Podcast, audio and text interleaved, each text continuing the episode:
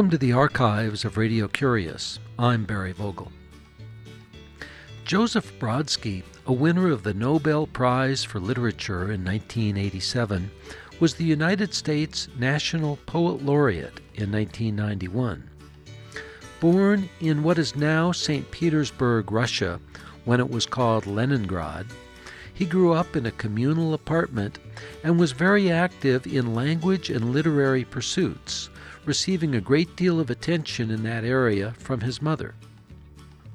In 1963, Brodsky was denounced by a Leningrad newspaper that called his poetry pornographic and anti Soviet. He was interrogated and his papers were seized, and twice he was put in mental institutions. He was arrested and indicted on a charge of parasitism, and in a secret trial, he was called a pseudo poet in velveteen trousers who failed to fulfill his constitutional duty to work honestly for the good of the motherland. Yet no fault was found with the content of his poetry. One of the more interesting comments Joseph Brodsky made when he was a guest on this program in 1991, when it was called Government Politics and Ideas, was his suggestion that there be a book of poetry in every hotel room right next to the Bible. He said he didn't think that the telephone book would mind. He began our conversation by describing the role of the poet laureate and his ideas about poetry.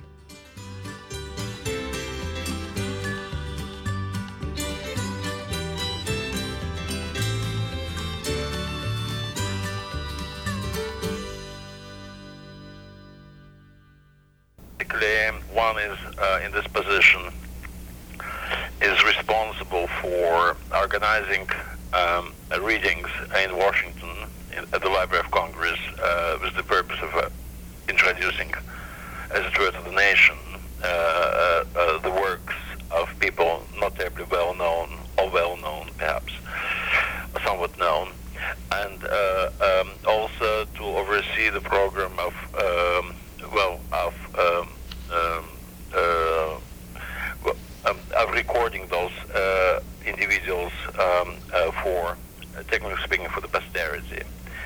Um, uh, also oversee somewhat uh, uh, the appropriation of by the Library of collections of poetry in the well published in the land.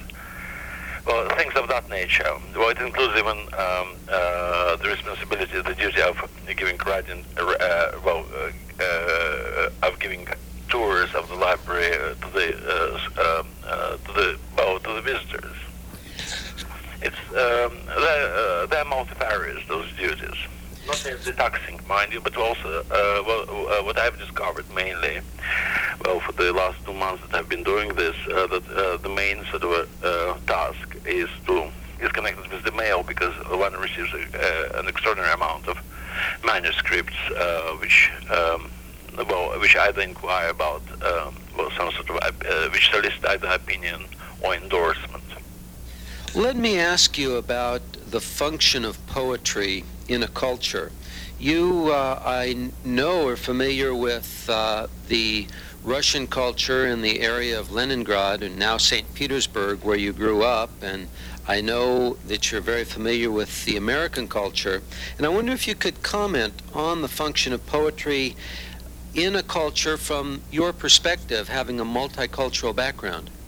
Well, function of poetry in the culture, poetry is the part of the culture. All culture is, in a sense, if you will, is a spin-off of poetry because uh, uh, poetry is a very, how should I put it to you, very ancient enterprise. A song came before the story, if you um, uh, if you don't mind my saying so. And um, it's simply, well, since we're on the radio, I, I, guess I should be succinct. Well, I would say poetry generates culture. That's all. That's what's function there.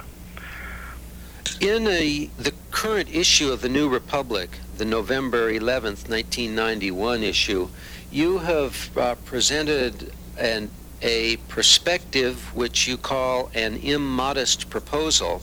That's an editorial choice. all right. Um, I see that it, it's a play on, on a title of, of someone else. I know that. Mm-hmm. Um, but you indicate that the culture needs to come halfway to the poet, or the society needs to come halfway to the poet to receive and distribute the poet's works. Can, can you articulate or tell us a little bit about Oh, I can, I can try. Well, basically, um, uh, uh, there is that issue, well, uh, um, raised uh, uh, by various people uh, uh, in various parts of society, time and again, about the duty responsibility of a poet to society. Well, this is well. There are many ways to court boredom, and this uh, this issue is sure, surely a shortcut. Essentially, uh, it's a funny issue. Well, because uh, well, poet is in a sense uh, is a self-employed. He is not appointed by society. So um, uh, it's not for society to, so to speak, uh, to talk about. Well, presumably by the right of majority, in a sense. Uh, well, society can talk about the responsibility of a poet towards it, but well, um, mm, I, well, it would be hard to um, uh, to envision uh, um, how should I put to you, uh, how would society determine well the uh, the duty, and should the uh, and should the poet then abide by that definition? Well, uh, simply, uh, uh, well, that would be in a sense uh, tyranny. well, on the, on the other hand, a poet is also not to uh, define the duty of his duty towards society, because uh, uh, he's in the minority of one, and the minority of one is not is not supposed to define its how should I put it? Um, its uh, a relation uh, towards uh, uh, uh, towards the majority. That would be anarchy. Well, essentially, uh, poet has only one duty. Well, on this uh, earth, well, this is uh, uh, to write well. Well, it's duty uh, not so much towards his society, or uh, or even to uh, his immediate well, uh, well, social context, if you will, but it's his duty towards the language. Uh, well, he, uh, and ultimately, it's his, um, well, it, ultimately, it's his, specific duty to himself. It has to do with the self-esteem to produce a work of lasting consequence, of enduring, if you will, beauty. Well, uh, well, by doing that, by writing in the language of society, and- by writing well, he takes a gigantic, in my view, step towards the society, and the society's job is presumably uh, to meet him halfway. That is to read his work. Well, I'm, when I'm talking, well, I'm talking in, in that sort of a, a singular manner, a poet. Um, basically, uh, we're talking about the poets. Uh, um, uh, there are plenty uh, of poets in this country, not to mention uh, the huge patrimony of poetry in this country, um, uh, which uh, simply are not read by society. That is, plenty of men uh, of letters, so to speak, well, uh, took gigantic strides towards uh, their respective contemporaries, and well, mm, and yet, and yet, and yet, they haven't been read. And my job as a poet laureate, uh, the way I understand it, is to simply to change the situation somewhat, to uh, as it were, to spread the word. How do you propose to change the situation? Well, uh, for one thing, uh, for one thing, um, I simply, uh, uh, uh, I'm trying to use every opportunity uh, at hand, and there are not that many, uh, to convince the publishers uh, uh, to produce uh, um, mm, uh, to produce uh, books of collections of poetry in a greater volume. That's A. B. To distribute them in a more uh, sensible and more substantial manner than they uh, they normally do. Normally, poetry is uh, collections of poetry are segregated to the bookstores, which are segregated uh, either to the main drugs uh, or uh, the the university campuses in this country. Well, there are vast territories in the nation which well have no bookstores practically. Well, within the sensible radius. So. My idea would be simply uh, to make publishers to think, or distributors, if you will, uh, to think a bit more enterprisingly. That is, um, uh, that is to uh, to contact, well, let's say, supermarket chains, drugstores, well, that sort of thing, and uh, well, and as uh, you quoted at the beginning, the motel chains. The uh, the thing is the thing is that well uh, there is a sort of uh, old assumption that very small percentage uh, of uh, um, of public of society reads poetry. Well, uh, the perception is both accurate and inaccurate. Well, that is, well, it's accurate in terms of, indeed, that the numbers of poetry readers are somewhat um, limited. Well, the reasons for which are cited, well, and from that is, from that very often people infer um, the um, the notion that poetry is not terribly significant in the lives of people. Well, it is so simply because of the small numbers uh, in which it's being published. And the small numbers, the, the phenomenon of these small numbers, uh, well, uh, it comes well uh, from uh, a certain inertia that exists. Well, it's uh, practically medieval, or let's say Renaissance, if if wish, give a more noble sound. inertia simply because it has to do with the period when indeed well, uh, uh, both writing and reading poetry was the privilege of the few, that is, uh, the privilege of those who uh, were literate. Literacy was limited and was the privilege of the few people, of the fewer people than today. Nowadays, practically, well, everyone is literate. Well, uh, well, up to a certain degree, of course. Well, but well, this qualifying understanding essentially, uh, well, everybody is literate, and uh, uh, for that reason, everybody is entitled or capable of reading poetry. However, the publishing uh, proceeds um, by the um, uh, by the criteria which owes, so to speak, its existence. Um, well, let's say to the time immemorial, to the past. But the publishing doesn't take into consideration well this phenomenon of universal, nearly universal literacy. In the New Republic article, you write that poetry is not a form of entertainment, and in a, a certain sense, not even a form of art, but our anthropological genetic goal, our linguistic evolutionary beacon. I wonder if you could comment on that uh, as poetry being an anthropological or an evolutionary act. It's very simple.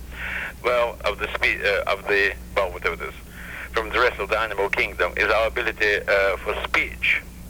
Well, then uh, presumably we should try to master the uh, well uh, the highest forms of that speech. That would be logical, wouldn't be? Well, and poetry is simply supreme form of human locution. Well, this way, poetry is indeed our uh, simply our anthropological, our genetic goal you go on to use the reference uh, in your article in the New Republic and, and write that we seem to sense this as children when we absorb and remember verses in order to master language. As adults, however, we abandon this pursuit, convinced that we have mastered it. And then what you say following, I think, is sheds a, a great deal of light on it. And I'd like you to elaborate, if you can, when you write, Yet we've mastered what we have mastered is but an idiom, good enough perhaps to outfox an enemy, to sell a product, to get laid, to earn a promotion, but certainly not good enough to cure anguish or cause joy. That's right. I've said that, and uh, I don't think, uh, well, I don't think there's uh, any, uh, well, I don't think I can elaborate on it. It says that. You go on to talk about um, an anthropological crime if if we don't distribute poetry. Um, what do you mean by that? Well, we simply um, uh, uh we simply slow down um, um, our evolvement, uh, uh, our, our, own, so to speak, evolution. Well, as a species, well, but well, more narrowly as individuals, we could have been uh, well, far more advanced, far, far more intricate, far more mentally enterprising individuals had we read poetry well, more on a more frequent basis than we do. And whatever slows that, uh, and whatever prevents uh, uh, us from doing it, is indeed an anthropological crime. It's a crime against our, speak, nature. Well, well, I put it in a, bit, well, in a bit shrill, in a bit drastic manner, for a very simple reason, because I want people to sort of, uh, uh, I want people simply to cut off uh, changing their practices. It's, uh, how should I put it to you? Well, the, uh, uh, maybe I say that in the same, in that same article. Well, we we seem to have, oh, well, um, mm, we seem to have a very high sentiment about well uh, the Nazis well somewhere in the in the 30s when Hitler came to power uh, uh, about them burning books. But I think the uh, uh, uh, I think well a process far more per- perhaps pernicious than burning books is not reading books. Yeah. Well, and that's I think well what we are in a sense guilty of. Can you uh, give us your thoughts on uh, perhaps poetry on television? Since people would be against, well, I understand that it's a medium that was uh, most uh, popular, uh, most uh, uh, well, of a greater access to the people. But um, I think, well, I'm against poetry on television. I'm against poetry on the video and that sort of thing, simply because poetry is not a visual experience. Well, no, it's uh, no, it is well in the final analysis even an audio experience, although it has more with that to do with that than with the visual experience. Poetry, well, um, what distinguishes poetry or literature, for that matter, from other arts is that it doesn't uh, play well, it doesn't employ so much the human viscera. Well, well, the adventure that takes place during the reading takes place um, uh, uh not uh, uh, on the surface of your senses well, but it takes place right in your mind. But there is a performance aspect or a listening aspect to the society that hears the poet, particularly in the pre-literate society. And if we have the poetry... We not. Well, uh, well, it was fine for Homer to recite his uh, hexameters uh, to, uh, to, the public gatherings, etc., etc., etc. But well, he was doing that simply for the reasons of, uh, of illiteracy on the part of the society. Yeah, we are literate; we can read it. Well, and it's uh, well, reading poetry or dealing with poetry is uh, uh, it's ultimately the most intimate experience. Well, this is something that you, in the final analysis, can't really properly share. Well, uh, that is well, it's uh, well, poetry deals with individual on tete-a-tete basis. And uh, uh, and uh, uh, I well I simply I simply well the thing about the visual experiences or audio experiences, if you will, well that they are in, in, fact in the final analysis they mm, well they uh, undercut uh, the aspect of your personal responsibility in what you're doing. In what you well, when you read, it becomes uh, well, it's your own act. You register uh, what you read. You think about what you read. Whereas when you're given that on the screen or through the amplifier, well, uh, well, it just uh, leaves your retina or the membrane the next second. It doesn't stay. You mentioned uh, earlier in our discussion that America has a huge patrimony of poetry. Do you feel that uh, the body of poetry, if that's what you're referring to, is greater in this country than it is in other cultures? I honestly do think so. Can you explain? Uh, yeah, well, simply, even numerically. To begin with, this is a, a, a, very populous nation. And for the last century and a half, uh, you had well, an extraordinary amount of remarkable work produced. Well, and uh, uh, uh, simply, well, I think, I think, well, we have more poetry, so to speak, produced per capita, if I can use this terminology here. Well, then let's say, then, um, um, then I would say, then Germany then France. I, well, well, I'm taking them separately, not together. Then, if we take the patrimony of poetry and your analysis that America is now a literate country, would that be the distinction that you might draw between the more bardic tradition of European poetry and, uh, as you said, Homer reading to the masses? Well, uh, I, I'm not terribly clear on uh, uh the distinction that you're trying to make. What I'm trying to say is that uh, um, uh, that this country, uh, by the means of the poetry available to it, yet not touched, could be quickly, fairly quickly, turned into enlightened democracy. Well, and uh, there is every opportunity for that. Well, there is every uh, well, uh, there is little will. That's the problem, as I see it. And what I'm trying to uh, to uh, uh, to do is to alert the will. Well, as for the bardic tradition, it depends. It it varies even in this nation, and it varies on the continent. Well, the modern idiom of delivery a poem is a sort of a deadpan, flat, well, um, unemphatic manner. Well, uh, because many a poet is is sort of afraid of or apprehensive of a of a sardonic mind, of a sardonic reader who would just uh, uh, who would just smirk at the poet's uh, delights and raptures, and um, uh, uh, so therefore he tries to be uh, well, a poet tries to be sort of a, a deadpan level, well, speaking of deadpan level voice to so to speak, that bardic tradition uh, that you call. Uh, uh, that you call it, but um, poetry, you see, it's a great mistake in my view because um, poetry is the is not an act of self-effacement. It's it's an act, it's an art of assertion. And if you want to be self-effacing, well, you can, um, as a poet, you can take the next logical step and completely shut up. When you make a reference to an enlightened democracy, I hear an indication uh, with which I would agree as to the darkness of our democracy now. No, was, yeah, well, but it's uh, yeah, it's dimming.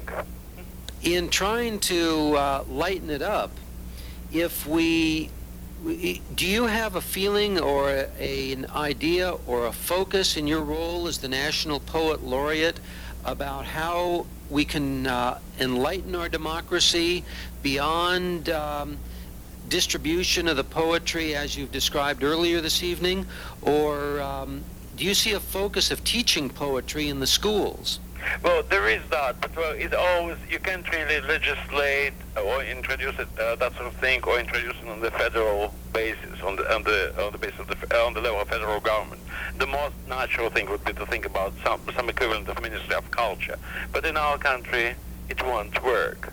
Simply, uh, whatever, well, we, when we hear of federal government, we immediately uh, think of the post office. Well, um, uh, of course, it would be uh, it would be attractive to change the teaching, well, uh, to uh, to get better teachers of literature, etc., etc.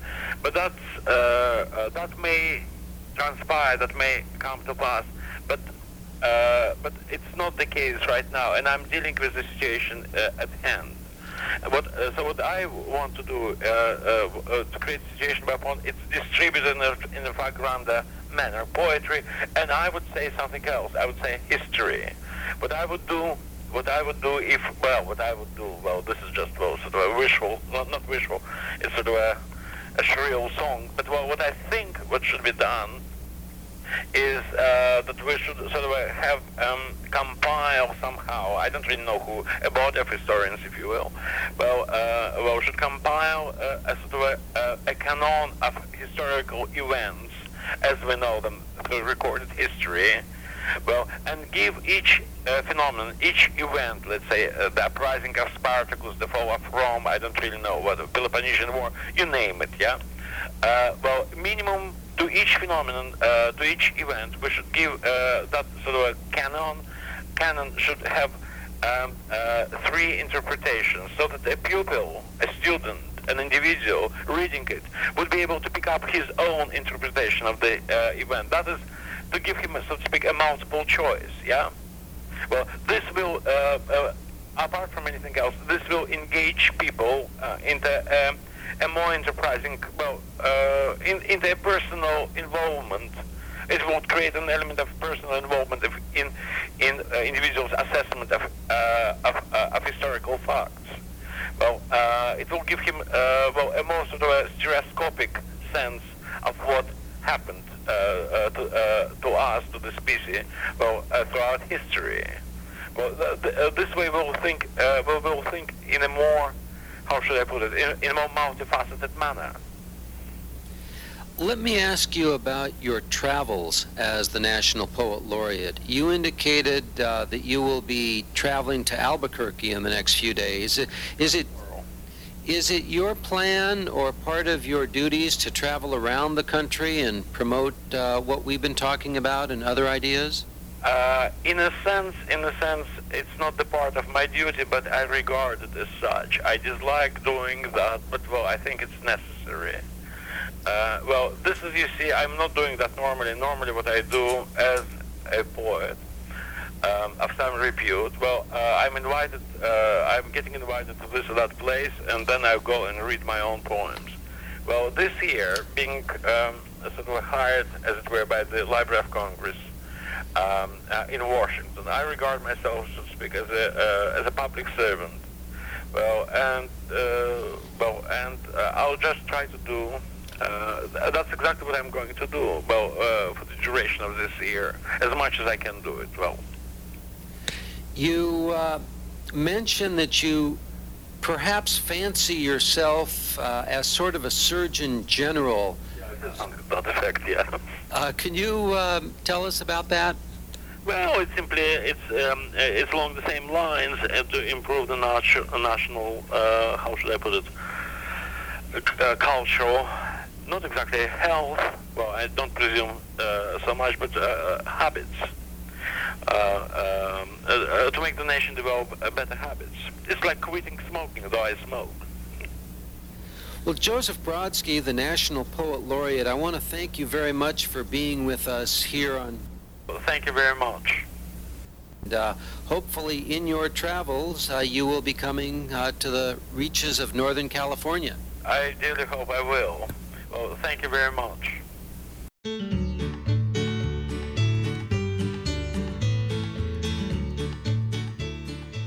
Joseph Brodsky received the Nobel Prize for Literature in 1987 and was the United States National Poet Laureate in 1991.